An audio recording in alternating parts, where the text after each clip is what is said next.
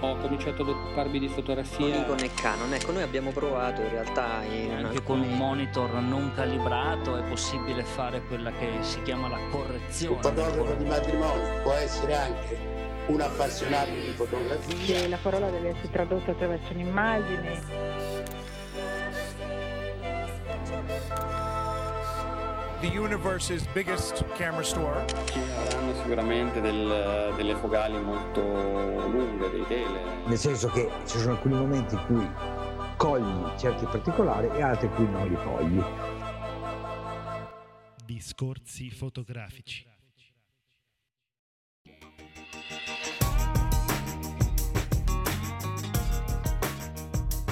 Ciao a tutti, bentornati al podcast di Discorsi fotografici. Con noi c'è come sempre Federico. Ciao Federico. Ciao a tutti, ciao Silvio. Con noi abbiamo oggi un'amica ormai da più di due anni, c'è Lisa Bernardini che salutiamo. Ciao Lisa. Ciao ragazzi, come va? Tutto bene? Sì, sì, tutto a posto. Oggi è una bella giornata, siamo emozionati, parliamo con te, parliamo... Eh, io sono emozionata perché sapete la mia, come dire, ritrosia un po' per le tracce scritte. Comunque siamo ancora qua nel 2014, quarto anno, discorsi fotografici sempre in prima linea, ormai compagni fedeli e rinunciabili. Tra l'altro ascolto spesso i vostri podcast sempre più ad alto livello, ragazzi, in Italia ormai siete veramente un'istituzione, vi faccio i miei complimenti e sono orgogliosa io di avervi come compagni fidati di, di cordata anche in questa edizione 2014. Grazie. Di che cosa parliamo oggi, ragazzi? Mm? Che cosa vogliamo dire di questa edizione di Allora, festival? Lisa, io ti voglio chiedere una cosa. Lo scorso Federico. anno ci hai dato la gioia eh, di intervistare un grande della fotografia, un, eh, un'autorità nel campo della Polaroid che era eh, Galimberti. Grande Galimba, sì. E adesso quest'anno invece chi ci aspetta? Qual è il grande nome in assoluto? ce, n'è, ce n'è più di uno, ma ragazzi la diamo veramente questa, questa notizia? Dai, dicene Eh, solo beh, due. diamoli, La spariamo così in diretta o Sì, sì. quasi. Dacci allora, due nomi. questa- quest'anno veramente, oltre chiaramente a Franco Fontano, ormai nel comitato organizzativo del Fotofestival ci sono due, due nomi veramente di rilievo. Allora, iniziamo con uno, due, tre. Rullo di tamburi. Rullo di tamburi. Ragazzi, quest'anno, nella serata del 30 agosto, ci sarà veramente un grandissimo nome. Avremo niente poco di meno che, lo dico? Vai. E dillo, vai. Oliviero Toscani. Oliviero Toscani sarà con noi, una grandissima serata tra marketing, eh, fotografia sociale, valenza del- dell'iconografia contemporanea, insomma una, una serata davvero davvero grande, prenderà il nostro premio immagine 2014, sarà a disposizione di tutti, faremo un open meeting allargato, nel senso comunque ci saranno molti altri specialisti in sala e a livello fotografico italiano e quindi un confronto spero memorabile insomma sul- sulla situazione della fotografia oggi in Italia. E poi come secondo nome, eh, il giorno prima, il 29 agosto, consegneremo il fotogiornalismo d'autore ad un, ad un grande del reportage eh, contemporaneo perché veramente si sta rivelando un- uno dei- degli emergenti più, eh, come dire, eh, degni di nota. Fausto Podavini che ha vinto lo scorso anno il World Press Photo eh, con eh, il lavoro Mirella nella sezione Daily Life. In realtà ha, un- ha una vita alle spalle di, come dire, di fotogiornalismo attivo, però dico delle ultime leve perché, perché in effetti si sta parlando sempre più di lui a livello mondiale per, per i suoi lavori e quindi insomma siamo onorati di averlo con noi in una serata dedicata al fotogiornalismo appunto d'autore. 29 agosto lui, 30 agosto Olivero Toscani, quindi insomma eh, già questi due nomi bastano, però Sì. ci sono molte altre novità, eh, quindi ragazzi se mi fate parlare poi alla fine ve le dico tutte. Senti Allora, Silvio, chi- tu sì. Sei Dimmi. contento di questi due grandi nomi? Assolutamente. Noi Oliviero Toscani ce lo siamo sempre un po' sognato, no? Diciamo, l'abbiamo anche Eh, lo abbiamo inseguito, ma Sì. niente. e ci ha Ma tra pensato l'altro Lisa io mi aspetto una serata un po' anche all'insegna della provocazione perché è il suo Vabbè, stile allora naturale. invitiamo anche Sgarbi. no, Sgarbi non invitiamo perché se no è troppo, però Così si- proprio. Sicuramente, sicuramente Oliviero Toscani sarà come dire un- una, una pedina importante in questa edizione Foto Festival. Ringrazio a proposito insomma, il- tutto il comune che permette ogni anno la, la- la realizzazione di questa manifestazione, quindi il sindaco Alessio Chiavetta e gli assessorati coinvolti, eh, quello al- alla cultura con l'assessore Lenara Bocchini e quello allo sport e spettacolo con l'assessore Luigi Risalli. Il Comune di Nettuno veramente ha preso questa manifestazione a cuore, capisse che ormai è la quarta edizione, siamo un punto di riferimento importante in Italia per la fotografia e ci permette di, eh, così, eh, di avere questi grandi ospiti ogni anno a disposizione di tutti perché poi ripeto che l'ingresso è gratuito al, al Forte San Gallo di Nettuno, quindi venite al Forte San Gallo di Nettuno. Quest'anno dal 19 agosto al 31 siamo a disposizione di, di tutti i visitatori italiani che vogliono venire a trovarci. Ecco, io vorrei ricordare, eh, comunque far notare a chi magari si è messo in ascolto da poco sul nostro podcast, Lisa Bernardini, oltre ad essere fotografa, l'abbiamo conosciuta appunto come fotografa, è anche il direttore artistico di questa manifestazione che ormai è giunta al quarto anno consecutivo, il Nettuno Photo Festival, che si svolge in, un- in questo bellissimo Forte San Gallo, quindi anche la cornice. Sì, molto eh, bella, risale al 1500, epoca dei Borgia, insomma è veramente un gioiello d'arte della città, è a disposizione della cultura e quindi è un po' l'orgoglio del, eh, come dire, della cittadinanza perché veramente per chi non lo conosce invito a visitarlo, molto molto bello. Questo, mh, eh, questa manifestazione è stata affiancata negli scorsi anni, anche quest'anno, da una collettiva fotografica Sì. che ha riscosso tanto successo tutti gli anni. Abbiamo ricevuto tante foto, ne abbiamo stampate ed esposte molte, eh, ci ha pensato Lisa con Photogem, appunto la collettiva Photogem. Ne abbiamo già, già annunciato un po' io e Federico nell'altro podcast, ce ne vuoi parlare un po' tu per far venire l'acquolina in bocca insomma, ai partecipanti, vai. Ma sicuramente eh, già con questi due nomi, insomma, un, un parterre di gran riguardo.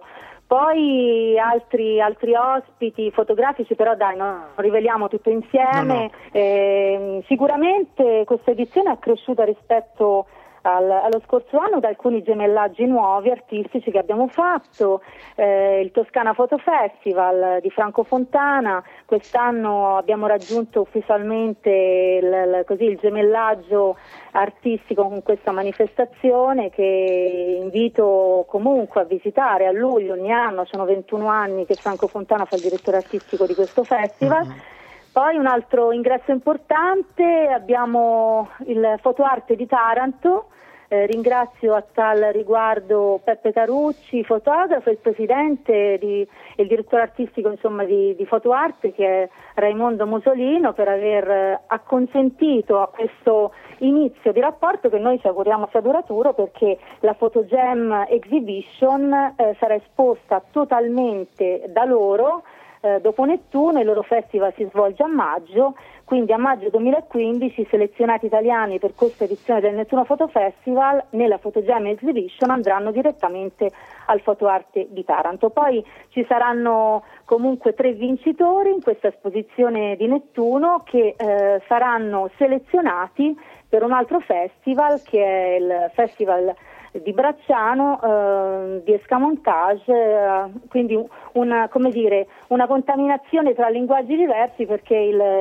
il festival di escamontage in realtà eh, riguarda molto i cortometraggi, quindi un linguaggio diverso, artistico, però ospiterà anche eh, un linguaggio anche fotografico e i tre vincitori di Nettuno andranno anche al, al Film Festival di Bracciano. Queste un po' le novità eh, così ricorrenti. Ehm, per quanto riguarda le modalità di partecipazione, quelle sono le solite, quindi di scrivere sia discorsi fotografici che occhio dell'arte che gmail.com. Le selezioni sono gratuite, solo 40 autori alla fine saranno selezionati. Il 30 maggio finisce il termine per mandare una prova ad autore, quest'anno rigorosamente in bianco e nero, il tema è sempre quello fisso attraverso le pieghe del tempo. Poi ci sarà chiaramente un, un, così, un prosieguo, i 40 autori selezionati dovranno eh, sottostare al bando che è eh, scaricabile dal sito dell'Occhio dell'Arte, insomma eh, chi vuole partecipare poi lo legga con attenzione e alla fine ci sarà questa esposizione dal 19 al, 30, al 31 agosto a Nettuno. Insomma, mi sembra no, un, un, un, panorama ricco già per queste poche cose che abbiamo detto, il resto lo diremo in un'altra sì, puntata, sì, sì. dai Devo... ragazzi, perché veramente, veramente è una manifestazione molto ricca, eh, avremo addirittura, così ve l'anticipo, un progetto fotografico legato comunque alla violenza contro le donne, insomma tante cose interessanti, ricche, eh, un'autrice interessantissima dal mia di Milano, seguiteci tra podcast, siti, social, postazioni, insomma ne saprete e ne conoscerete delle belle nel, nei prossimi mesi. Ricordiamo 19 agosto, Forte San Gallo, Nettuno, inizia il il fotofestival attraverso le pieghe del tempo e discorsi fotografici sempre in prima linea con uh, tutte le interviste che, che, poi ascolteremo prima, durante e anche dopo ragazzi, no, vero? Sì, sì, esattamente. Io infatti... Sì. Certo. Volevo sottolineare una cosa importante a chi vorrà partecipare non solo alla Photogem Exhibition, ma anche proprio venire chiaramente a Nettuno eh, il bello di, questo, di, questa manifestazione tutti gli anni è stata che i fotografi, i grandi fotografi che partecipano, sono anche molto ben disposti a restare con chiunque, a parlare e discutere di fotografia. Sono, c'è proprio una passione dietro, c'è un'organizzazione che permette anche appunto di mangiare insieme a loro. No? Cioè, sì. Quindi no, io direi che per i fotografi in effetti italiani è un'ottima occasione di, di confronto, di scambio, perché insomma tante persone eh, del settore eh, passano, soprattutto nell'ultimo weekend, no, che è quello prettamente fotografico, in questo caso 29, 30 e 31, tante persone passano al Forte San Gallo di Nettuno e quindi fermarsi sì, a, a parlare con loro, ad avere scambi di idee in, in senso fotografico, sicuramente una grande, una grande possibilità. Poi c'è Roberto Mutti, critico della Repubblica, che è un altro eh, degli elementi fissi della nostra rassegna il direttore delle mosse d'autore e poi abbiamo Fotografia Reflex che comunque è l'organo ufficiale di stampa con il Reflex Day sempre 30 agosto, anche lì una grande occasione di, di confronto no? con esperti in materia per i fotografi sì. italiani, occhio dell'arte chiocciolagmail.com sempre lì per iscriversi, massimo 60 letture, avremo tra i lettori Podavini, Roberto Mutti, il presidente di, di Fotoarte appunto Musolino e poi il direttore della rivista, il grande Giulio Forti che ringrazio sempre per la dedizione con cui eh, da quando abbiamo iniziato questo rapporto segue la nostra manifestazione, insomma dà ampio spazio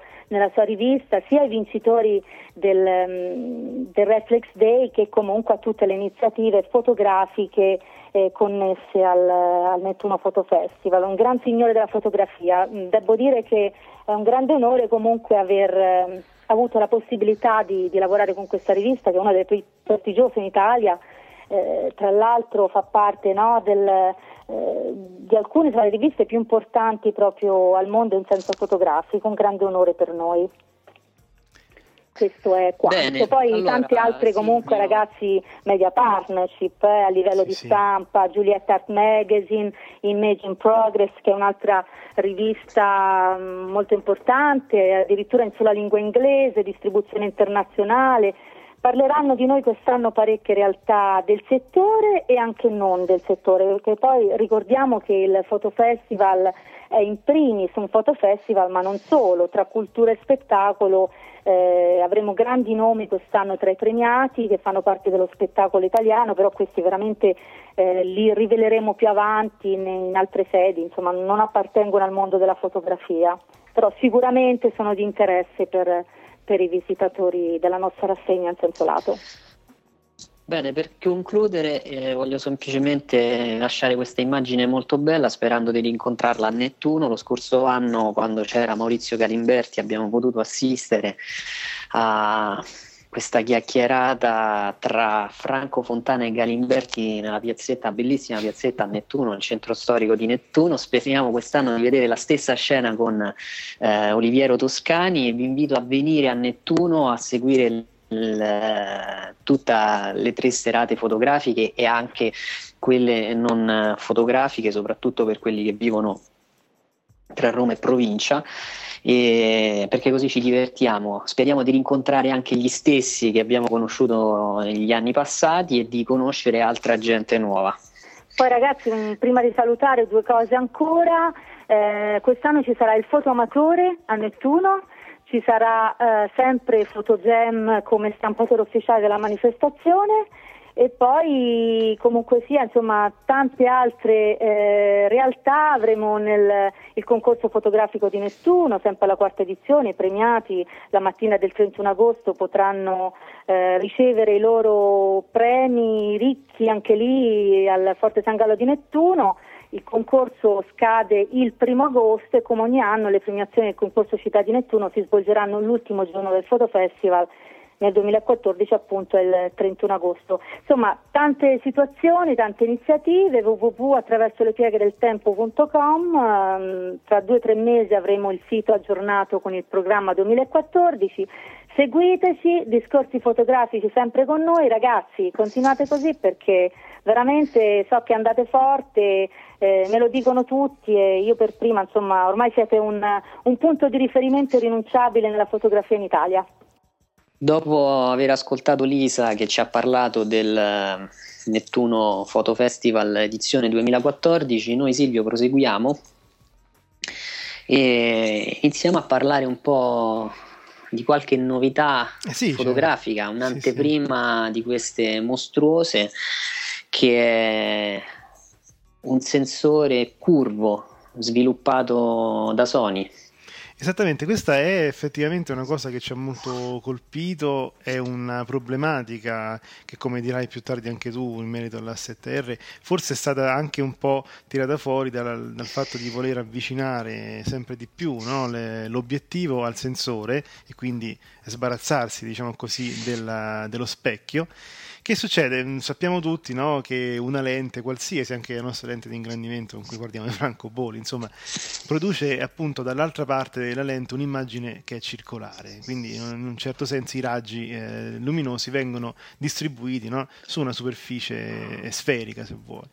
Ora è chiaro che la, la pellicola o il sensore fino, cioè, finora conosciuto è piatto e quindi questo incontro fra una superficie curva e una superficie piatta parliamo insomma di effetti molto eh, locali se vuoi, però comunque fa sì che al centro ci sia più, cada più luce, ai bordi ne cada di meno, è una cosa che conosciamo bene e quindi si ha no, questa perdita di, di, luce sui bordi e tanti tanti tanti modi, anche software per correggere no, questa, questo problema dovuto appunto a questa perdita di, di luce, a questa caduta di luce. Allora che cosa fa Sony? Eh, grazie alle, nuove, ultimissime tecnologie, ti fa un sensore che non è più piatto. risolviamo il problema alla radice, no? E lo facciamo curvo, lo facciamo in modo che appunto accolga tutti i raggi che escono dall'ultima lente dell'obiettivo, quella più vicina al sensore, tutti i raggi che escono su questa superficie, diciamo così sferica, li eh, accogliamo in maniera perpendicolare ognuno al, al singolo fotodiodo questa è una, mm, una novità, a mio avviso, effettivamente molto, molto, interessante. Se ne parlerà, si vedranno i risultati. Ci sarà anche meno lavoro da fare no? in, in, camera chiara, perché chiaramente, effettivamente, se, non solo tra l'altro si ha questo problema eh, della, appunto, della caduta di luce ai, ai bordi che sparisce ci sarà anche appunto un'aberrazione molto minore, l'aberrazione quella classica della curvatura. Però per come è stato concepito, come è stato appunto integrato questo nuovo sensore retroilluminato, ci sarà anche un, um, un passaggio maggiore di, di, di frequenze luminose che eh, arricchirà di più, cosa che in genere in fotografia digitale manca sempre un po', arricchirà di più i neri proprio i neri, cioè, passerà più eh, energia, diciamo così, nello spettro vicino appunto al nero. Quindi dove Sono quasi arrivati con questa, con questa tecnologia a una dispersione di luce quasi a zero. Eh sì, sì, sì perché il grosso praticamente riescono a prendere tutta la luce, che è impressionante. Quindi ecco, eh, noi abbiamo qui davanti diciamo, il prospetto, eh, il progetto di questo sensore che è simpatico perché insomma da un sensore piatto si passa appunto a un sensore curvo, è un eh, brevetto del 2012, però è stato presentato ufficialmente qualche giorno fa, ecco. addirittura questa notizia se non leggo male è proprio di oggi, 2 aprile. Quindi non è un pesce d'aprile. No, esattamente, almeno questo. non ci sarà nessuno D4S per i possessori di D600, no? però insomma... Ricordiamo che la Canon e la Nikon non sono fallite ieri. Esatto, e così via. Allora, no, questa è una notizia molto interessante, in realtà credo che sia un'evoluzione, introduciamo la imminente recensione della A7R che potrete leggere spero la prossima settimana. E la sto ultimando. E vi anticipo un paio di cose proprio riguardo al sensore perché la 7R credo che sia una delle più belle macchine che sia stata mai prodotta fino ad oggi. Ha una tecnologia importante e secondo me vale veramente la pena incominciare a prendere in considerazione un, uh, un passaggio di brand, nel senso che rimanere vincolati solo ed esclusivamente a una marca perché si è contenti. Eh, non so, per, co- soddisfatti per, come ci, com- sì, sì. per come si è cresciuti fotograficamente, pensateci perché effettivamente questa macchina praticamente già nei test quelli da banco eh, si posiziona per un solo punto al di sotto della D800E, cioè Sony praticamente con il suo sensore sta, è seconda a se stessa perché il, il sensore della D800 è della Sony. esatto. E al terzo posto, a parità, a pari eh, punteggio, c'è la D800 che ha eh, il filtro passa basso. Quindi Sony nei primi tre posti ha il suo sensore, che è un sensore da 36 megapixel. Io credo che per come è fatto il sensore della A7R stiamo parlando di due sensori differenti benché abbiano lo stesso numero di megapixel.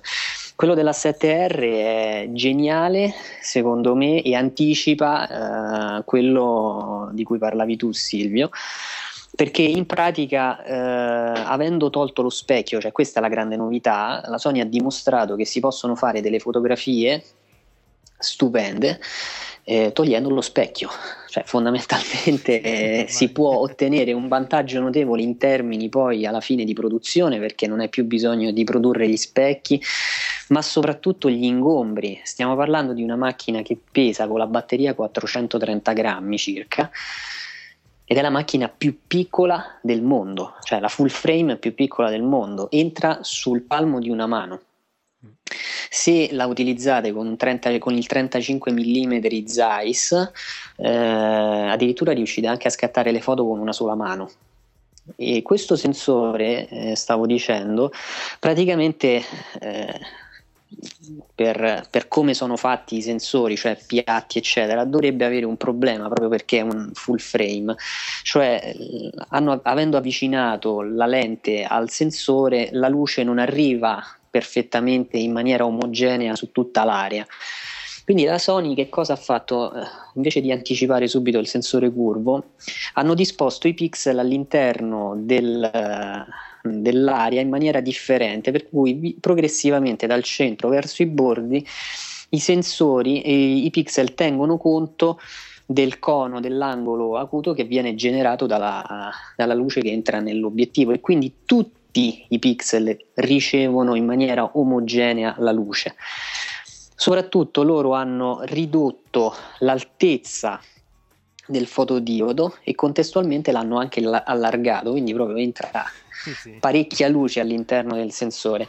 In questo modo hanno in maniera mm, veramente da applauso eh, sono riusciti addirittura a contenere il rumore e contestualmente hanno aumentato la sensibilità, quindi abbiamo un elevatissimo rapporto segnale-rumore che si eh, evidenzia, lo ha dimostrato anche eh, di però lo si vede nel, nella gamma dinamica che è pari a 14 step, 14 step, cioè oltre l'occhio umano, nella, quando lo utilizziamo a ISO molto bassa. Nella ISO molto alta invece, cioè quando abbiamo valori ISO molto alti, cioè 25.600 che poi credo nella misurazione non corrispondano esattamente a 25.600, ci ritroviamo con una gamma dinamica di 8 stop, cioè stiamo parlando a 25.000 ISO 8 stop quando praticamente era un miracolo eh, qualche anno fa sulle macchine semiprofessionali avere 8-9 stop a ISO basse, per cui immaginatevi dove è arrivata Sony sotto questo. Poi c'è il processore d'immagine che è un'altra meraviglia, questo mm, X o 10, non lo so come sarà Experience, la X ormai va per Experience, e che è fenomenale perché innanzitutto uh, va a risolvere un problema uh, importante che è quello del, dei piccoli dettagli che normalmente diventano iperenfatizzati e il processore invece li fa ritornare normali. Questa cosa la capite se quando andate a utilizzare la mascheratura e il dettaglio in, camera, in Adobe Camera Raw o in Lightroom, per cui voi andate a regolare la mascheratura, a quello serve fondamentalmente, cioè a, a riportare a un grado di attendibilità tutte le zone eh, particolarmente accentuate e contornate. Dopodiché hanno risolto il problema della distorsione, per cui eh, viene fatta direttamente dal processore di immagine la risoluzione della distorsione di immagine va a analizzare i punti luce se ci sono dei piccoli blur praticamente lui li risolve. E poi c'ha una funzione secondo me meravigliosa che è la riduzione del rumore selettiva. Lui analizza l'area dell'immagine e a seconda del tipo non so, le texture, i bordi oppure i colori predominanti, lui applica un tipo di eh, riduzione del rumore. Qual è il vantaggio di tutto questo? Che sono operazioni che normalmente noi facciamo eh, in post produzione, cioè nello sviluppo dell'immagine, e in questo caso soprattutto nel noise reduction uh, selettivo, c'è il rischio concreto che, come per esempio eh, qualche puntata fa faceva notare Silvio, il dover passare da un elaboratore RAW a un altro comporta che uno perde tutte le regolazioni selettive. E in questo caso noi abbiamo un file che di per sé già arriva perfetto mm. e ve lo posso garantire arriva già perfetto. È una delle cose più belle che mi è capitata di provare come come macchina fotografica, come tecnologia. Non sono soddisfatto del, dell'ottica, nel senso che lo Zeiss 35 mm eh, fa rimpiangere i veri Zeiss fondamentalmente, sì, nel senso che non, ha, sì, non, non, non, è un, diciamo. non, è un, obiettivo brutto, cioè non, è, non pensate sia un obiettivo eh, malvagio, però rispetto al corpo macchina, cioè vedendo quello che comunque riesce a tirare fuori dalla macchina, dal file con questa lente che non è una lente performante, tant'è vero che se andate in giro nei siti inglesi, molti hanno provato questa macchina con obiettivi Leica o con altri obiettivi molto più performanti, penso al Sigma 35 mm Art e lì si vede proprio a occhio, anche se è un file per web, eccetera, che c'è proprio sotto un, uh, un file originale meraviglioso. Per cui, uh, visto che uh, ci aveva scritto Giovanni, che è stato molto gentile, lui stava pensando di prendere una 7R, beh, innanzitutto glielo, glielo consiglio vivamente. Molto probabilmente dovrà comprare anche un adattatore di quelli Sony per poter utilizzare le lenti Sony, quindi anche quelle di terze parti come sì. i Sigma. In alternativa, mi pare di aver capito che lui possiede un corredo Nikon, quindi può pensare di comprare un adattatore Nikon per utilizzare le sue lenti. E diciamo che Sony questo, da questo punto di vista è abbastanza aperta, nel senso che sia una delle marche più ehm, più favorevole ai vari innesti, per cui Beh, si sì. lascia facilmente Sì, sì, anche questione fa di marketing, perché chiaramente sai, se non hai una storia lunga no, di, di reflex alle spalle, non hai tutti questi obiettivi come ce l'ha Nikon o Canon dagli anni 50, è chiaro che no, sei più aperto a, a, appunto a Io sinceramente vorrei capire veramente cosa tirerà fuori Canon. E voglio aggiungere una cosa, questa è una sensazione che ho avuto dalla prova, secondo me eh, questo che noi chiamiamo quello che dovrebbe essere il top di gamma della Sony, secondo me è uno step intermedio perché se- a breve secondo me loro tireranno fuori una medio formato, una medio formato all'interno di una macchina che sarà leggermente più grande di questa solo perché il sensore è più grande. la media Però- formato più piccola della storia. Però immaginiamoci che cosa possa essere e visto e considerato il sensore curvo, eccetera, eh, il vero collo di bottiglia secondo me eh, sarà poi la dimensione del file perché già 36 megapixel, 36 mega, 40 mega a seconda delle situazioni della ISO da gestire non sono particolarmente facili, soprattutto quando andate a lavorare con alcune, ehm, alcune impostazioni, per esempio, so, volete accentuare la luminosità del cielo, la luminanza del cielo, eccetera. Beh, in quei casi il computer si sforza parecchio, questo si capisce. E io la mia macchina praticamente ha tutto quello che può avere una macchina attualmente Io... e questa cosa l'ho percepita. Sì, sì. Io credo, Federico, che questo discorso del, mm, del sensore curvo, piuttosto appunto che di queste fotocamere mirrorless così performanti, forse chiude un po' un altro discorso di Sony che avevano lanciato tantissimo e su cui di adesso se ne parla sempre di meno, che è quello dello specchio traslucido. Ormai non c'è più bisogno dello specchio, quindi tanto meno no, dello specchio traslucido e piano piano sarà sostituito sempre più no, da, Ma sicuramente, tra l'altro io penso che se ci hai fatto caso loro hanno preso tutto il segmento Nex e l'hanno creato nell'Alfa 6000 Esatto, sì.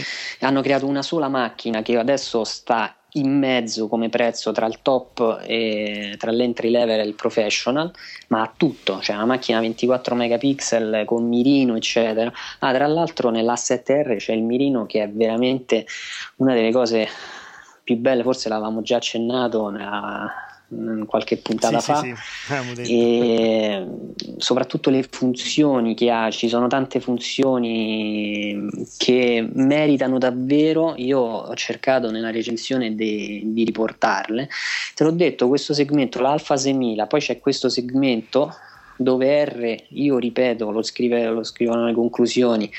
Per me sta, è rossa la R, per me per- sta per racing, cioè è, lo- è praticamente la macchina da se è rosso corsa. Ferrari, se è rosso No, no, Ferrari, cioè sì. il, è il Type R, cioè proprio la- il racing, la versione racing della macchina, cioè il top di gamma eh, della cosa. E secondo me uscirà in futuro una medio formato.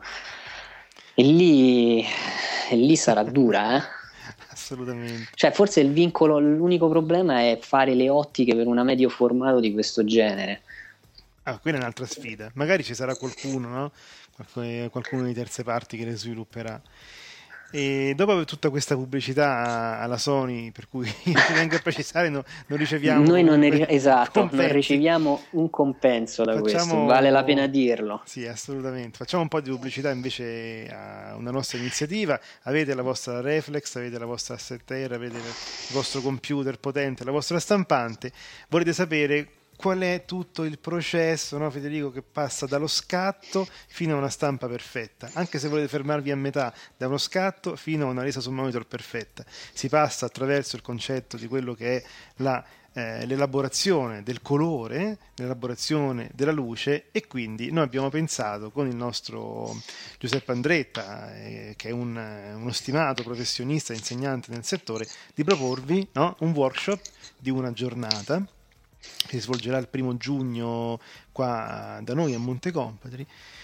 Insieme a Giuseppe Andretta vedremo effettivamente tutto il, eh, il processo dallo scatto alla stampa e parleremo di cose misteriosissime come i profili colore, lo spazio colore, la gestione colore, la calibrazione, la calibrazione, la calibrazione della fotocamera, la esatto. calibrazione del computer e la calibrazione della stampante volendo. Esattamente, noi sono cose su cui ci troviamo a parlare molto spesso con gli appassionati, con gli amici incontrati al Photoshop, eccetera, eccetera. È un argomento eh, che non solo è importante conoscere, ma è che è anche difficile no? da padroneggiare.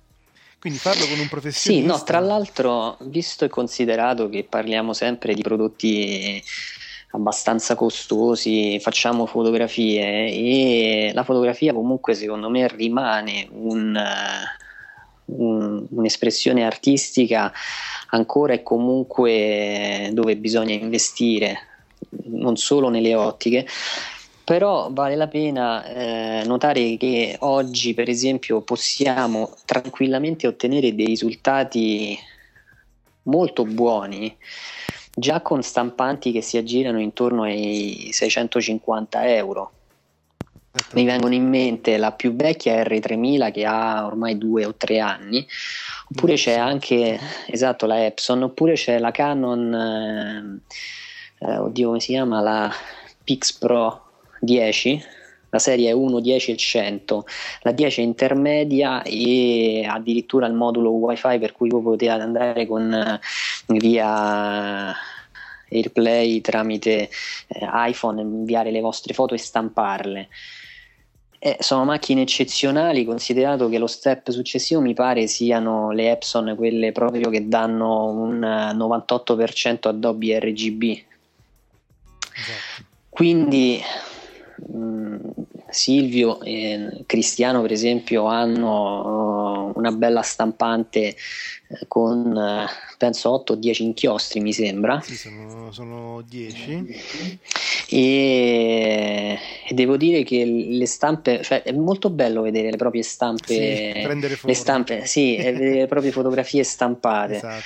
Per cui è una cosa su cui noi non abbiamo mai insistito più di tanto, mentre in realtà poi crescendo ci siamo eh, resi conto, anche perché la passione eh, ci porta inevitabilmente anche a sperimentare altre cose. La stampa, mh, mm, devo dire, è una cosa molto molto bella, per cui magari vi viene voglia di comprare una stampante, il nostro corso è un corso veramente alla portata di tutti perché sono 50 euro. Ovviamente eh, privilegiamo quelli che vengono da Roma perché i costi gli si abbattono in una giornata, vanno e vengono, però siamo ben felici di accogliere tutti quanti. E poi Giuseppe è, è un grande. Senti Silvio, io pensavo invece di, fare, eh, di parlare di una società che si sta lanciando nella fotografia e credo che abbia bisogno un po' di pubblicità perché ultimamente in, quant- in, quanto a, in, quanto a, capitalizzazione ah. se la passano un po' male.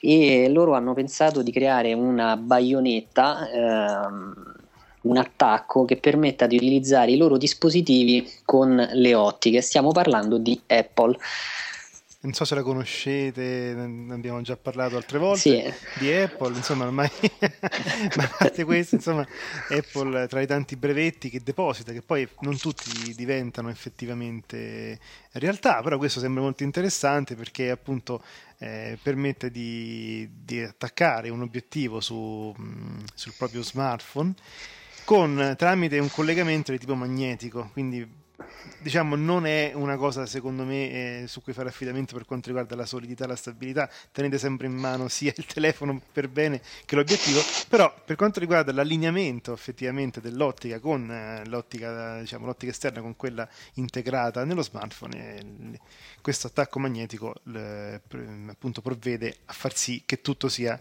a posto e andremo in giro Federico con eh, nella tasca, nella tasca lo smartphone nell'altra un obiettivo che ne so tu porterai il tuo 35 Sigma come che ne pensi di questa cosa? Ma ehm, non so quanto poi loro lo traducano in, sì. In, uh, in, pratica, nel senso che secondo me i piani della Apple si stanno muovendo ben altrove, cioè innanzitutto l'integrazione del sistema mobile nelle macchine, mm. e già quella è un lavoro molto molto interessante poi secondo me un altro settore molto interessante sul cui, vedre- eh, su cui eh, vedremo dei bei sviluppi non solo da parte di Apple, secondo me è il settore medico. Per cui il fatto che facciano una, un attacco per il telefono sì, l'hanno depositato, hai visto mai sì. qualcuno fa, cioè ormai depositato, tra l'altro bisogna vedere se poi accuseranno la Samsung e viceversa di essersi rubati i brevetti. Sì, sì. Sicuramente è stato registrato il dominio Però... iMount, lo dico io. Quello l'hanno fatto di sicuro. Eh, però poi il problema rimane, una volta scatto le foto come faccio a elaborarle se il programma non me lo aggiorni? Esatto. Questa è, una freccia, questa è una frecciatina. Senti, invece, visto mentre la Apple deposita i brevetti per, per rivolgere i propri dispositivi a una fotografia più professionale, tra virgolette, la Canon sembrerebbe che voglia entrare nel settore dei telefoni. Eh. Esatto, e, cioè qui e, qui praticamente, ci troviamo di fronte, mi sembra, uno smartphone eh, con uh, ovviamente Android. E, ma secondo te che ne pensi?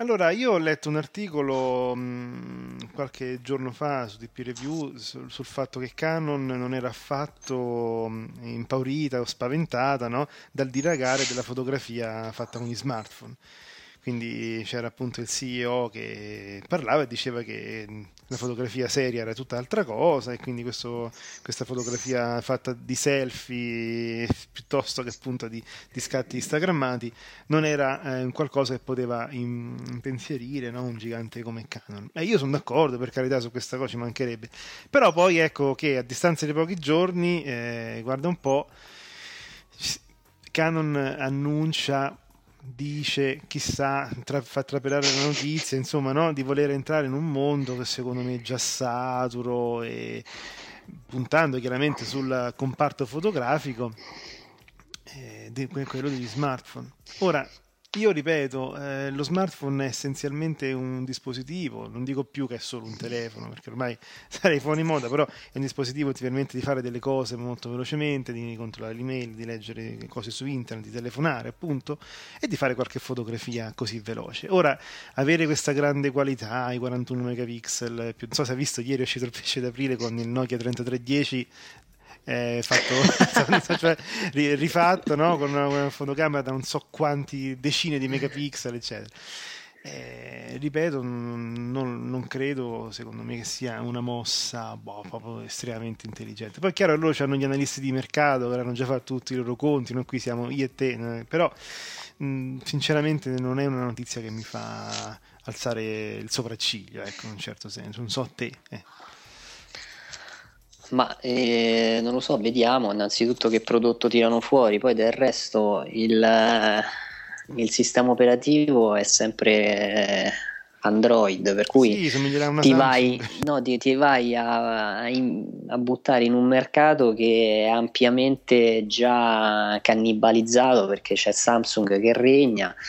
Credo forse anche Sony stia uscendo fuori nel settore smartphone per cui voglio dire, cioè, qual è l'apporto? Tu adesso dirai che la, tele- la, fotocamera è migliore?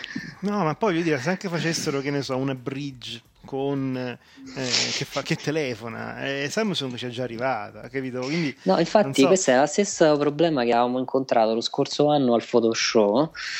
E, ehm, quando loro hanno presentato questa fotocamera molto piccola, adesso non mi ricordo la N mi sembra si chiamasse, mm, sì. che ah, praticamente aveva questa innovativa tecnologia, comunicava con uno smartphone, quindi potevi scaricare le immagini sul telefono.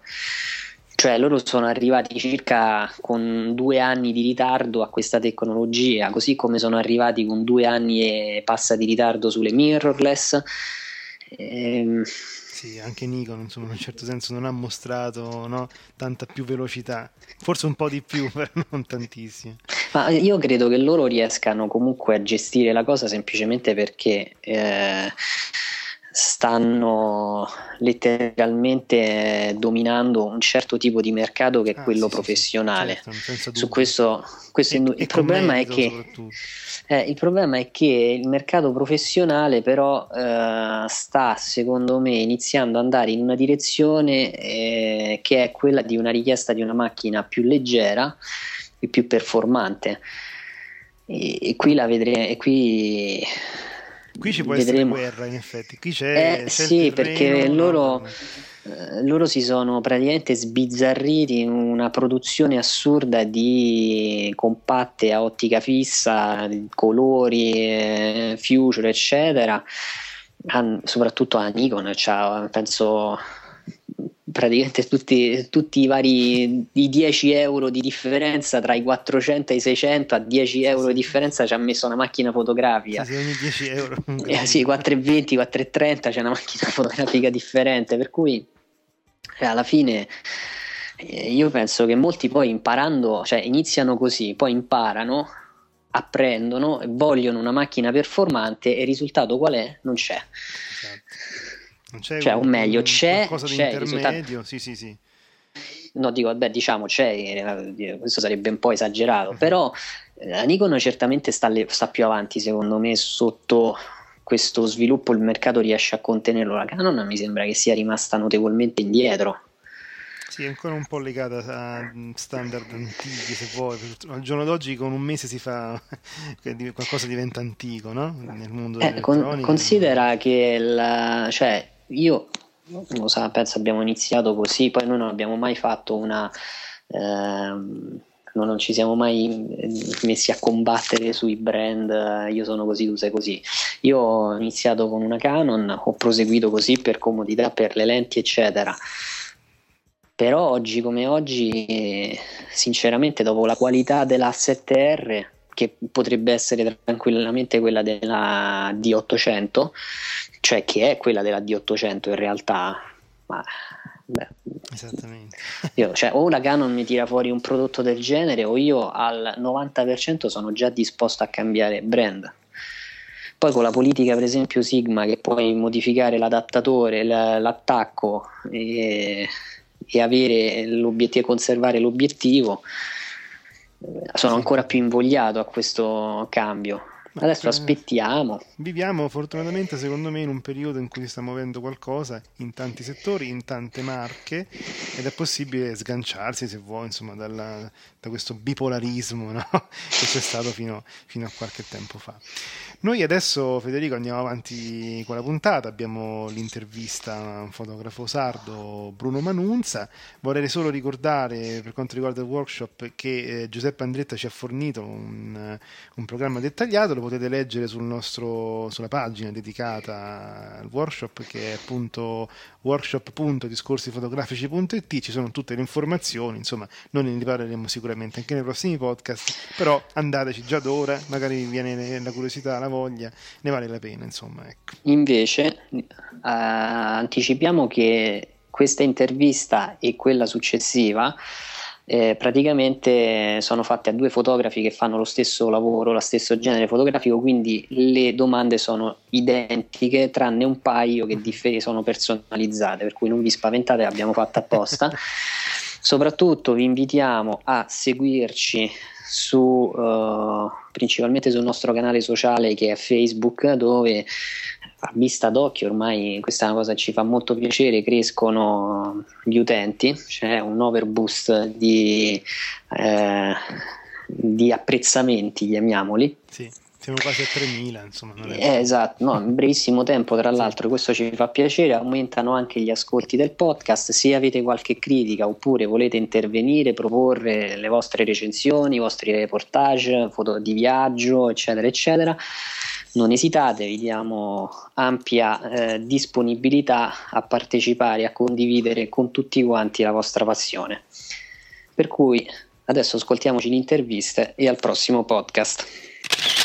Inauguriamo adesso una serie di interviste ai fotografi, diciamo così, se vogliamo proprio trovare una categoria, fotografi di natura. Mm, chi ci segue da tempo sa che noi abbiamo iniziato con eh, Scott Bourne, che è stato il nostro ispiratore, e anche perché ci sono piaciute molto le sue foto agli animali e quindi abbiamo deciso di riprendere un po' questo filone dopo aver parlato con tanti fotografi in tutto il mondo, un po' di tutta la fotografia cercando appunto i migliori italiani nel campo. Non potevamo non imbatterci in Bruno Manunza un fotografo sardo che vive in una regione bellissima al centro del Mediterraneo quindi con una natura molto variegata crocevia no? di, di, specie e, e di razze. Noi lo salutiamo. Ciao Bruno buonasera. Ciao grazie a voi buonasera Bruno, senti, eh, allora eh, parliamo innanzitutto ecco, di come nasce la tua passione per la fotografia e di come è cresciuta nel tempo.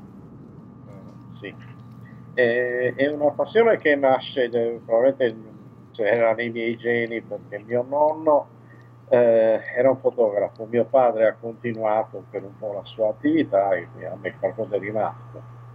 E come dico in, un, in uno dei miei primi libri che si intitola appunto Mediterranea, eh, la parte materna, mia madre e mia zia, sua sorella, invece mi hanno introdotto all'amore per la natura, e al mare eh, e a tutti gli aspetti del, degli ambiti legati sì. principalmente all'ambiente.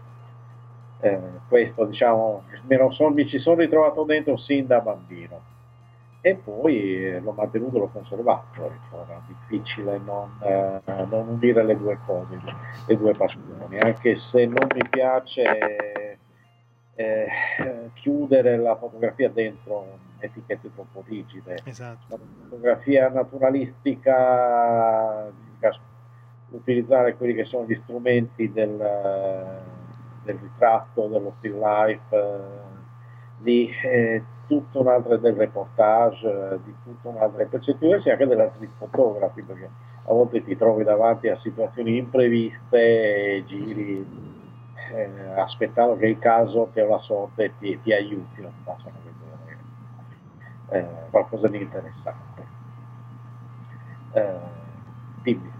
Sì, allora eh, Bruno non l'ha detto, ma ha pubblicato immagini e reportage su tantissime riviste, ad esempio appunto Geo, Oasis, quelli più famosi, no? Oggi, Fotografare, ha, ha, pubblicato dei libri molto belli, eh, incentrati un po', se vuoi, no? sulla, sulla, Sardegna e sulla Corsica come, come eh, zone. Eh, principalmente su queste aree qua. Uh-huh. Eh, quando vado fuori dalla Sardegna ho sempre qualche scrupolo, spesso vado senza la macchina Eh, sì, sì, sì, perché eh.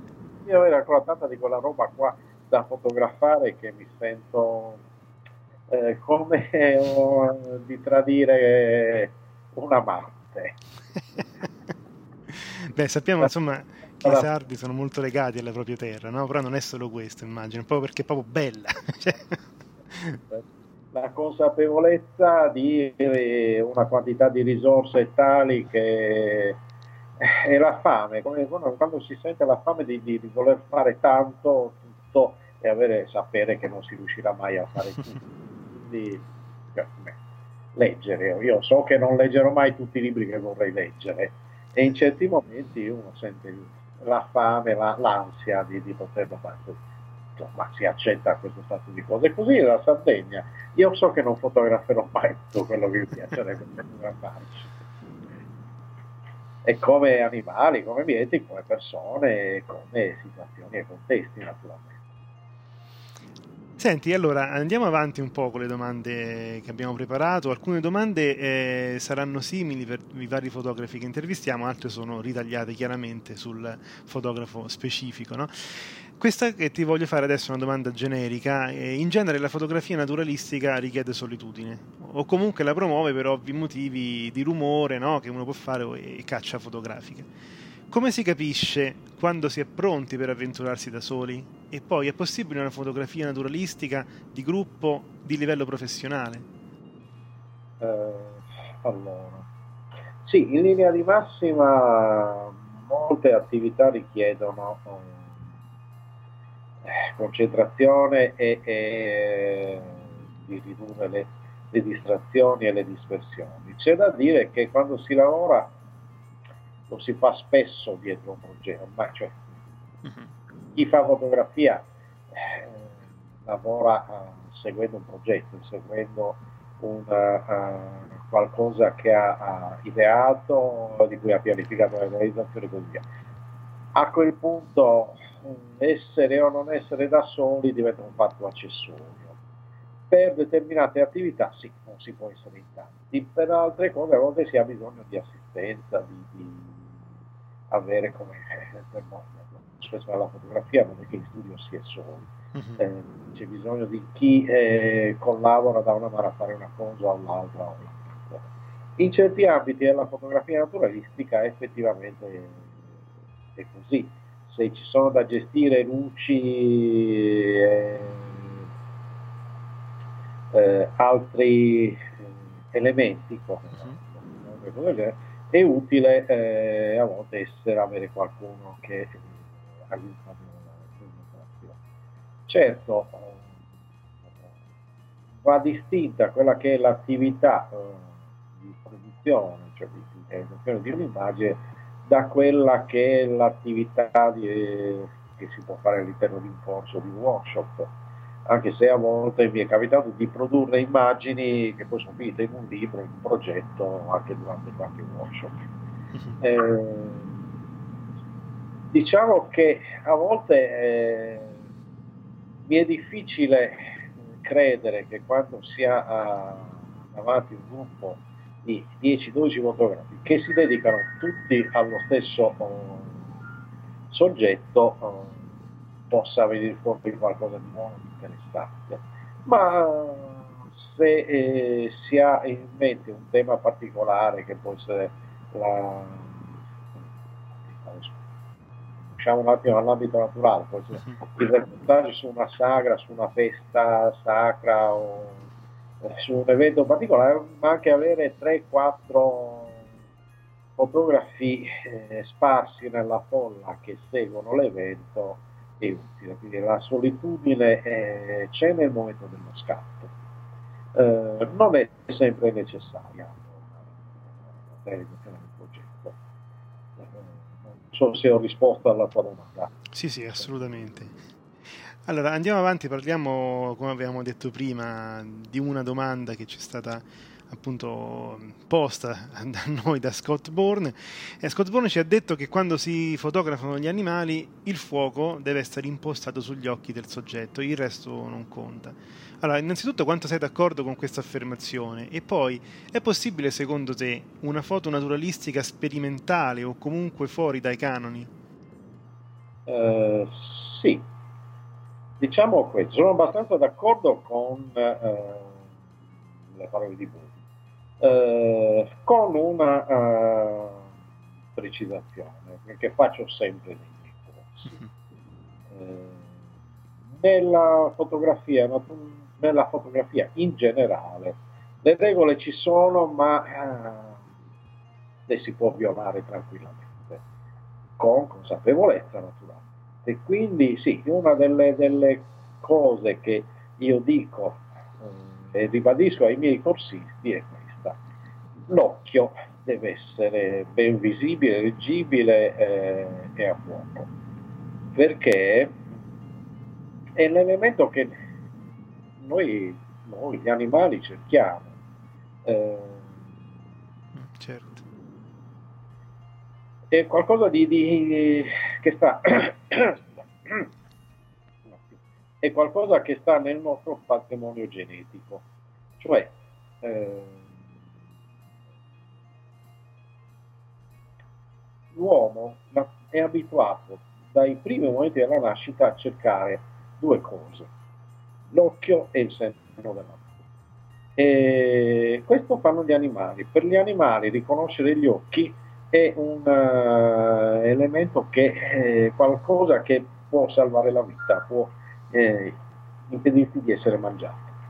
Uh, quindi in una fotografia noi cerchiamo gli occhi. Le cose che ci colpiscono sono queste, le zone a fuoco, le zone luminose. E tra le zone a fuoco è inutile avere a fuoco la punta del naso se non è a fuoco gli occhi, a meno che l'immagine non sia progettata per ottenere quel tipo di, di, di risultato e per dare quella certo, sensazione.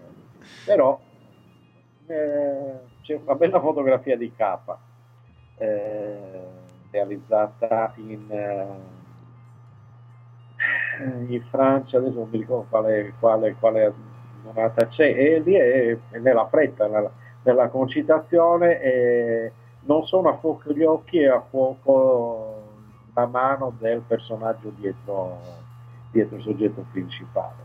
Lui poteva anche permettersi, lui aveva un'urgenza di fare la foto che comunque sì, sì. Eh, richiedeva che buona o cattiva quella la foto doveva andare in stampa. Noi spesso possiamo permetterci di scegliere. Per quanto riguarda la sperimentazione, io col tempo, secondo me, tutti noi cambiamo, cerchiamo di fare cose diverse. Io eh, molti anni fa eh, sperimentavo la macrofotografia realizzata con grandangoli molto spinti, che modificavo spesso io stesso. Toglievo le... Sì, sì, sì. mi ricordo una delle prime cose che avevo fatto, avevo un, un 19, un 18 mm a cui avevo, dopo averlo smontato, tolto il blocco con la messa a fuoco per cui potevo andare e mettere a fuoco le stanze veramente ultra corte. Bisognava stare attenti perché noi essendoci blocco, se si andava troppo oltre la lente cascava di sotto, ma a parte questo. E gli effetti, come puoi immaginare, sono molto particolari, sto parlando degli anni, fine anni 80, fine anni 90. Oh, oggi le stelle le fanno tutti, i giapponesi le facevano negli anni 80 e anch'io cercavo di farle con... Eh, quando il digitale ancora non c'era. Mm. E oggi il mio ultimo libro, che si intitola Arcipelago Verde, così come il precedente, fanno uso di, di molte esposizioni multiple, di, di, di effetto, immagini sono realizzate con effetto Orton, quindi di una eh, minore precisione dal punto di vista della nitidezza, ma la ricerca di un impatto emotivo un po' maggiore piuttosto. Eh, e spero che effettivamente di, di uscire a inventarmi o a cercare di mhm. fare qualcosa di nuovo fino a caso. Comunque sì, dentro la fotografia realistica si può uscire dai canoni dentro tutte le Allora, proprio perché la fotografia naturalistica, che sia di piante o di animali, in genere è una foto di grande impatto, no? dei colori ricchi e così via. Durante i tuoi lavori, appunto, cerchi la qualità dell'immagine a tutti i costi, oppure cerchi di raccontare una storia, utilizzando magari anche degli scatti non proprio perfetti? Uh, dipende. Eh, questo dipende perché eh, ti renderai conto che eh, le fotografie non hanno tutte le stesse destinazioni ci sono immagini che noi realizziamo per una mostra, immagini che realizziamo per un, per, per un progetto uh-huh. eh, di un certo tipo, per eh, un libro di un certo tipo, oppure immagini che servono per un'enciclopedia, che l'agenzia deve vendere a una rivista di natura, una rivista di turismo, o, o che eh, devi proporre magari a un parco per descrivere determinati aspetti del realtà. Quindi a seconda eh, della eh, destinazione d'uso, di quello che prevedi servirà, di ciò a cui prevedi servirà certo. l'immagine, cercherai un tipo di qualità piuttosto che un'altra, cercherai una nitidezza estrema oppure decidere che proprio non la vuoi, la rifiuti, la rifugi. Eh, e quindi troverai quello che ti dice, eh ma è mossa, e tu è, no? La risposta è un'altra delle cose che spiego ai miei corsisti. Quando ricevete una critica, voi dovete sempre dire, ecco, fatto questo, questo vi salva la vita. Eh, è una battuta.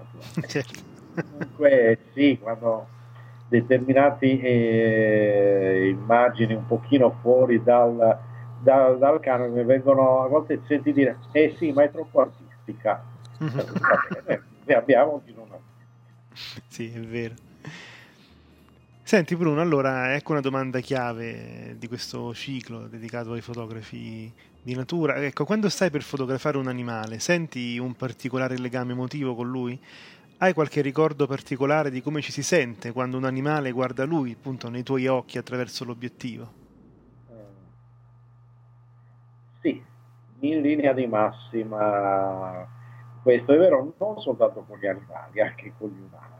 Eh, però diciamo questo, la macchina fotografica, il mirino della macchina fotografica è un paraocchi, è quasi come se fosse un nascondiglio, uh-huh.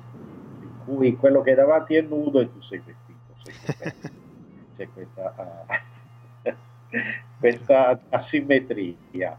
Eh, però ci sono dei casi, mi è capitato, in cui mi sentivo nudo io dietro la macchina fotografica, uh-huh. ed è quando fotografi rapaci. I falchi, eh, ricordo, fotografando i falchi pellegrini, hanno una visione come se avessero un 2000 mm al posto degli occhi. hanno la sensazione di, di trapanare la lente dell'obiettivo e di, uh-huh. vedere, di vedere dentro di te questa è la, la, sensazione che danno. Altri animali invece ti senti proprio nascosto, ti rendi conto che quello non ti vede. Quando sei in capanno, camuffato, con eh, eh, lo sai che non ti vede, o se ti vede a volte non ci fa caso, non particolarmente. Ma eh, quando invece tu sei convinto di non essere visto, di essere nascosto e ti rendi conto che l'altro ti sta osservando e non perde un movimento delle foglie dietro cui ti sei nascosto, la sensazione è particolare. Senti, secondo te che cosa è veramente cambiato nella fotografia naturalistica con l'avvento del digitale?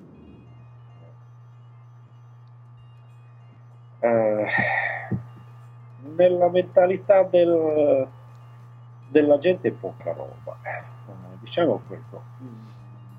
Si fa riferimento quando si parla di avvento del digitale spesso a Photoshop e si fa riferimento a un modo un po' superficiale di considerare la fotografia, eh, in cui eh, le cose sembrano facili o difficili a seconda che si usi o non si usi Photoshop. Io dedico in genere la prima lezione, poi nei miei corsi ne parlo spesso, a mostrare quello che si faceva con la camera oscura. Uh-huh eh, cito diversi esempi, cito Giacomelli, cito Iodice, tra i fotografi certo. cioè non Ancelata, per dire, uno che è stato un mago della camera oscura. Ed è normale. Eh, Svarkowski eh, nel 66 eh, diceva che quando è nata la fotografia sembrava aver chiuso i fotografi in questa gabbia di verismo da cui cercavano di, di svicolare e di scivolare via e pian piano ci sono riusciti. Però ecco, c'è secondo me una, una fotografia naturalistica ancora un ambito, un nocciolo duro di chi eh, ricerca un verismo Eh, è una posizione personale, buona come tutte le posizioni personali. Diciamo questo, io la, la mia interpretazione eh, di questo atteggiamento secondo me è dovuta al, alla storia di buona parte di questi fotografi. Uh-huh. Chi ha fotografato, chi faceva fotografia naturalistica, gradamente entrava in camera oscura. Faceva, io ci sono entrato, ci sono nato e cresciuto in camera oscura. Eh, chi ha lavorato con le diapositive ha nella migliore delle ipotesi, può essersi stampato qualche ciba con ma gli interventi che si facevano erano veramente molto contenuti. Quindi non ha acquisito eh, il senso che eh, la foto è realmente finita e conclusa nel momento in cui è stampata, non nel momento in cui si preme il pulsante di scatto. Quello è un passaggio intermedio. La foto comincia a esistere quando è stampata oppure comunque è destinata a un supporto che serve per veicolarla. Eh, quindi il digitale ha permesso di fare più rapidamente, più facilmente, in qualche maniera anche in maniera stupida e ripetitiva, molte operazioni che servono per produrre l'immagine finale. E da questo punto di vista non, non solo la fotografia naturalistica, ma tutta la fotografia ne ha guadagnato, ne ha. Per poi eh, voler rimanere confinati non alla, alla, foto in sé, ma al lavoro del fotografo, quello che c'è dietro, diciamo, la capacità di gestire un archivio a questo punto è diventata veramente Sì, sì, sì, sì, sì. gestire l'archivio delle diapositive era una follia. Adesso, grazie a Dio, No, no, poi immagino che l'archivio sia fondamentale no? nella foto naturalistica, cioè, i tag, tutte queste cose comodissime, no? Per poter ritrovare facilmente poi le foto, anche a distanza di anni poi. assolutamente. Allora, sul tuo sito scrivi che sei molto legato a questo elemento che è l'acqua e vediamo anche nelle tue gallerie foto fatte proprio in acqua. Ti chiedo intanto che genere di attrezzatura usi per realizzarle e poi anche come ti senti quando sei a fotografare immerso proprio o immerso a metà. Allora, eh, io uso una, una custodia acquatica eh, con due oblò, uno per, eh, scusa un attimo mi soffio il naso. Eh, Dicevo, io uso una custodia dell'acquatica eh, nella quale eh, utilizzo un corpo, una full frame che è una Kodak DCS SLR Pro. Eh, una bellissima macchina, uscita in produzione saranno 8-9 anni, però ha sensore formidabile senza il filtro Mhm. si chiama. Nitidezza che ancora oggi non tutte le fotocamere Esatto, stanno cominciando a levarlo, quindi... Esatto, stanno cominciando a toglierlo, Sì, sì. quando, no, poi per il resto ovviamente non è una macchina moderna, però potendo lavorare con la luce che serve sott'acqua su sei flash, poi, eh, dal mio punto di vista è perfetto. Uso quella, uso ottiche che vanno dal 105 al 16 mm, eh, con gli oblò di, di conseguenza e siccome in acqua la, catu- la caduta di luce è molto rapida nel Mediterraneo, dopo il primo metro eh, c'è una coppia di flash carichi. Ah, ok. Eh, sono un 300 e un 400, sono estremamente potenti. E questo più o meno. Per guarda come, si, come ci si sente, io ho imparato a nuotare da piccolino, mi hanno scaraventato in acqua, dicevo mia madre e mia zia, dal molo di Porto Torres quando avevo credo 4-5 anni. Diciamo che è un mezzo a cui sono molto abituato, nel quale mi trovo veramente a mio agio anche da solo. Eh, poi non tutte le fotografie vanno, richiedono di stare a grandi profondità. Alcune cose di, diciamo, di ambiente, alcune immagini di effetto, eh, soprattutto quelle inquadrature in cui sei a metà dentro e metà fuori, che sono molto suggestive, eh, permetti- permettono di stare in bassa profondità molto modeste con grande soddisfazione. Allora, eh, Bruno non l'ha detto, lo dico io, ma lui insegna, eh, tiene appunto il corso di fotografia scientifica e naturalistica eh, nella facoltà di agraria dell'Università di Sassari e poi dal 2008 curi appunto per il Parco Naturale di Porto Conte i workshop di fotografia naturalistica. Allora, eh, ritieni sia importante, siamo nell'era del digitale in cui tutti un po' imparano da soli, no? vanno sui forum e così, ma ritieni che sia importante per chi ha le prime armi frequentare dei corsi o dei workshop formativi? In linea di massima direi di sì, perché non tutti hanno la capacità di autoformarsi Mm.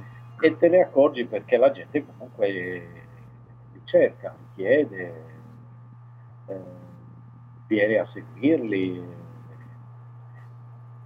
Io penso che eh, a fronte di un gruppo non molto consistente di persone che hanno la perizia ecco, proprio di, di costruirsi una uh, propria abilità, un proprio stile, un proprio, anche semplicemente solo guardando il lavoro di altri, ci sono altre persone che hanno necessità di un insegnamento più organizzato, più strutturato. Eh, oltre questo è un aspetto, l'altro aspetto sì. è che tutti, anche i primi, hanno necessità di tempo per formare eh, quel bagaglio di esperienza che è fondamentale. Sempre. È fondamentale perché migliora la propria capacità critica. finora ecco, abbiamo parlato di fotografia naturalistica, però ti chiedo appunto come penultima domanda, perché poi ce n'è un'altra mi è venuta in mente, in quali altri generi di fotografia riesci a dare il meglio di te? Ma guarda, io mi sono abbastanza soddisfatto nella, nel ritratto, quando dico ritratto diciamo le persone a vario titolo e a vario tipo, mhm. eh, non voglio dare un'etichetta adesso troppo, troppo oh, rigida e in parte alcuni eh, aspetti dello still life. Il progetto a cui sto lavorando è proprio un libro sulle conchiglie e lì c'è molto still life. E eh, still life è, è, bello perché comunque si parla di still life in fotografia, diciamo esatto. così, di natura, no? che è un concetto che non si sente proprio tutti i giorni, insomma. Sì, infatti. Io allora avrei un'ultima domanda proprio sulla tua regione, perché molto spesso da fotografi non professionisti che vengono eh, in isola a, o a passare le vacanze o a fare anche magari un viaggio culturale, si vedono, si portano a casa sempre le stesse fotografie della Sardegna, che per carità non sono brutte, però sono sempre le stesse. Io vorrei chiederti innanzitutto uh, qual è secondo te dal punto di vista naturalistico la stagione migliore per fotografare la Sardegna e se ci dai qualche suggerimento su dei posti eh, un po' nascosti o comunque da non perdere ma che non sono così eh, eh, di larga conoscenza. Ecco. Sì, eh, allora, la stagione ideale è la primavera. La primavera, la primavera uh, oppure l'inizio dell'autunno, però la primavera è vincente perché eh, dato il suo clima in estate sei costretto a stare sulla costa. Uh-huh. Eh, l'interno ha già smesso di essere verde, la gran parte delle, delle fioriture è trascorsa, quindi i colori sono diversi. Non voglio dire che non siano attraenti o interessanti, non sono, però richiedono eh, uno sforzo di volontà maggiore e in estate col caldo si ha meno voglia di faticare. eh, poi, esatto, però e poi si unisce l'utile al dilettevole. Non voglio dire che eh, si debba passare chissà quanti giorni e la gente le ferie non ce le ha, però magari un weekend corto con i prezzi che hanno oggi gli aerei è tutto sommato accessibile. E la, uh, la primavera ti consente di scovare angoli che in estate sono molto difficili da, da, da trovare, perlomeno da, da godere, da fruire, anche a poca distanza dai centri principali. Uh-huh. Poi per quanto riguarda le, le cose, le zone diciamo, meno battute ci sono eh, per lo più è all'interno dell'isola, la costa eh, è molto frequentata e diciamo abbastanza conosciuta. Sì. Eh, la costa diciamo vacanziera.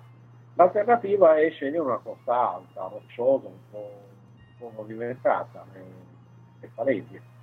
Le mhm. palesi anche d'estate si presta ad essere eh, ripresa a presentare delle, degli storci interessanti e affascinanti. C'è un altro aspetto. A queste latitudini, in primavera, eh, anche a mezzogiorno, il sole eh, diciamo, proietta delle ombre interessanti. Uh-huh. In estate eh, la fascia oraria che va dalle 11 del mattino alle 15, anche alle 16, senza ombre dure, sole molto alto eh, e il paesaggio è meno facile da, da rappresentare, da interpretare. Eh, il paesaggio sardo poi è molto particolare. Mm-hmm. Bruno, ecco... Eh, per risposta alla domanda. Sì, eh. sì, sì, ass- anzi, assolutamente. Poi una cosa interessa anche a me perché sarò per un, po', per un mesetto, forse in maggio, dalle parti di Cagliari per lavoro e quindi, sai, porterò sicuramente la reflex e cercherò e magari riusciamo anche a incrociarci. Eh, magari, sì, sì. A volte vengo anche su a Sassari, però più raramente. Io ti ringrazio veramente di cuore da parte anche di Federico che oggi non è potuto essere con noi e da parte di tutti i nostri ascoltatori che sicuramente trarranno giovamento. Io conosco parecchi fotografi a cui piace, no? anche solo per diletto, magari una volta l'anno durante le vacanze cimentarsi con la foto di animali e se è gente che studia, è gente che comunque fa, segue workshop o, o si informa e poi purtroppo può sfogare questa passione nel poco tempo a disposizione. Grazie alle tue parole sappiamo adesso qualcosa di più. Chiederei quando passato l'intervista di comunicarmi così la, la Assolutamente Bruno, assolutamente. Noi ringraziamo Bruno e gli diamo appuntamento magari per una prossima intervista su, su qualche argomento diverso. Ciao Bruno. Ciao, grazie. Ciao, ciao. ciao. A presto. Ho cominciato ad occuparmi di fotografia. Con e Canon, ecco, noi abbiamo provato in realtà. In anche con un monitor non calibrato è possibile fare quella che si chiama la correzione. Un fotografo di matrimonio può essere anche un appassionato di fotografia. E la parola deve essere tradotta attraverso un'immagine. The universe's biggest camera store. Ci avranno sicuramente del, delle focali molto lunghe, dei tele. Nel senso che ci sono alcuni momenti in cui cogli certi particolari e altri in cui non li cogli. Discorsi fotografici.